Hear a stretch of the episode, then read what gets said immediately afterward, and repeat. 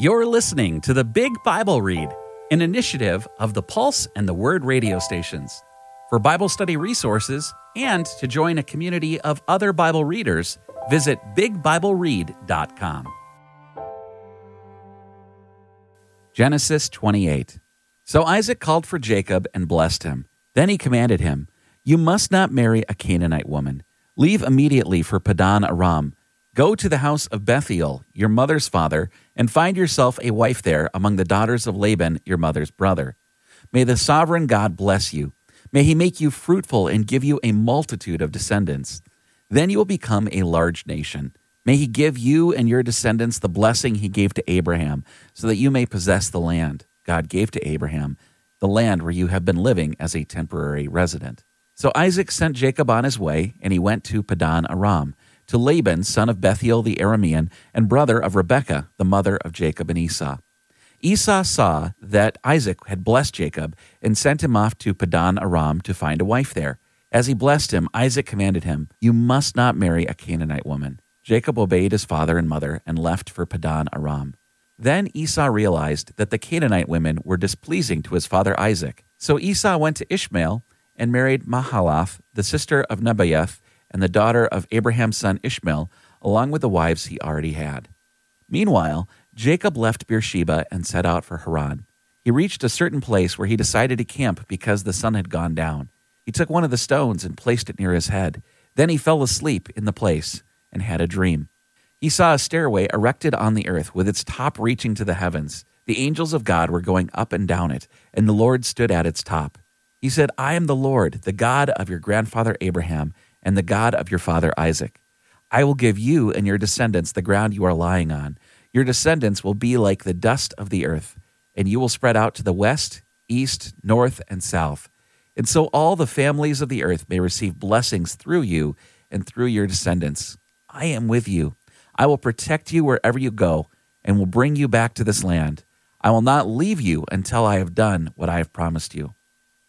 Then Jacob woke up and thought, Surely the Lord is in this place, but I did not realize it. He was afraid and said, What an awesome place this is! This is nothing else than the house of God. This is the gate of heaven. Early in the morning, Jacob took the stone he had placed near his head and set it up as a sacred stone. Then he poured oil on top of it. He called the place Bethel, although the former name of the town was Luz. Then Jacob made a vow, saying, If God is with me and protects me on this journey I am taking, and gives me food to eat and clothes to wear, and I return safely to my father's home, then the Lord will become my God. Then this stone that I have set up as a sacred stone will be the house of God, and I will surely give you back a tenth of everything you give me. Chapter 29 So Jacob moved on and came to the land of the eastern people. He saw in the field a well with three flocks of sheep lying beside it, because the flocks were watered from that well. Now a large stone covered the mouth of that well. When all the flocks were gathered there, the shepherds would roll the stone off the mouth of the well and water the sheep. Then they would put the stone back in its place over the well's mouth. Jacob asked them, My brothers, where are you from? They replied, We're from Haran. So he said to them, Do you know Laban, the grandson of Nahor? We know him, they said. Is he well? Jacob asked. They replied, He is well. Now look, here comes his daughter Rachel with the sheep. Then Jacob said, Since it is still the middle of the day, it is not time for the flocks to be gathered. You should water the sheep and then go and let them graze some more. We can't, they said, until all the flocks are gathered and the stone is rolled off the mouth of the well. Then we water the sheep. While he was still speaking with them, Rachel arrived with her father's sheep, for she was tending them.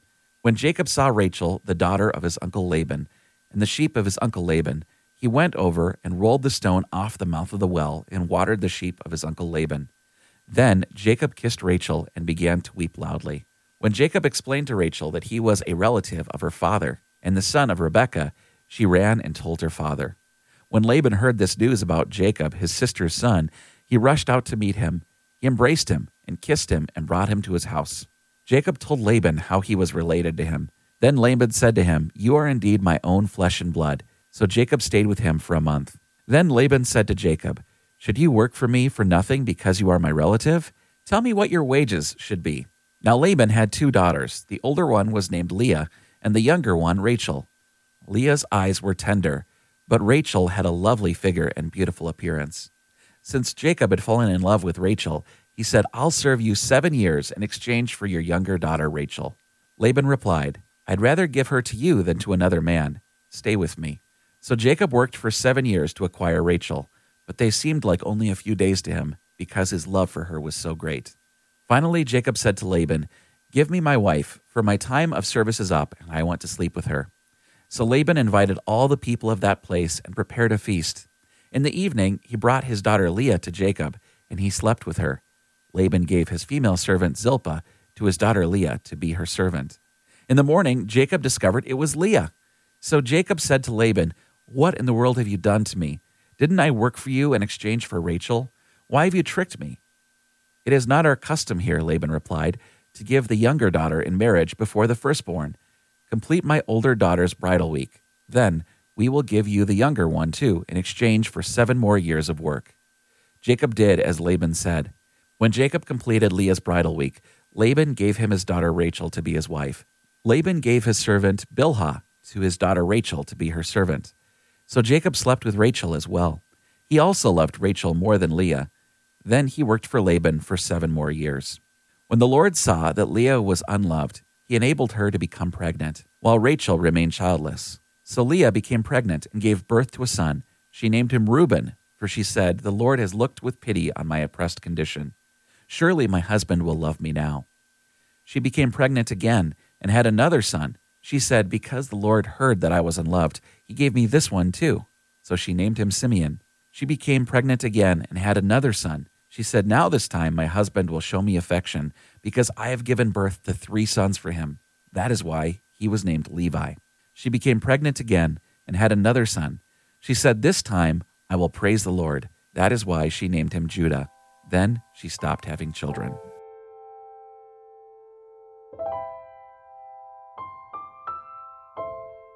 Psalm 11 for the music director by David. In the Lord I have taken shelter. How can you say to me, Flee to the mountain like a bird? For look, the wicked prepare their bows. They put their arrows on the strings to shoot in the darkness at the morally upright. When the foundations are destroyed, what can the godly accomplish? The Lord is in his holy temple. The Lord's throne is in heaven. His eyes watch, his eyes examine all people. The Lord approves of the godly, but he hates the wicked and those who love to do violence. May the Lord rain down burning coals and brimstone on the wicked. A whirlwind is what they deserve. Certainly the Lord is just. He rewards godly deeds. The upright will experience his favor.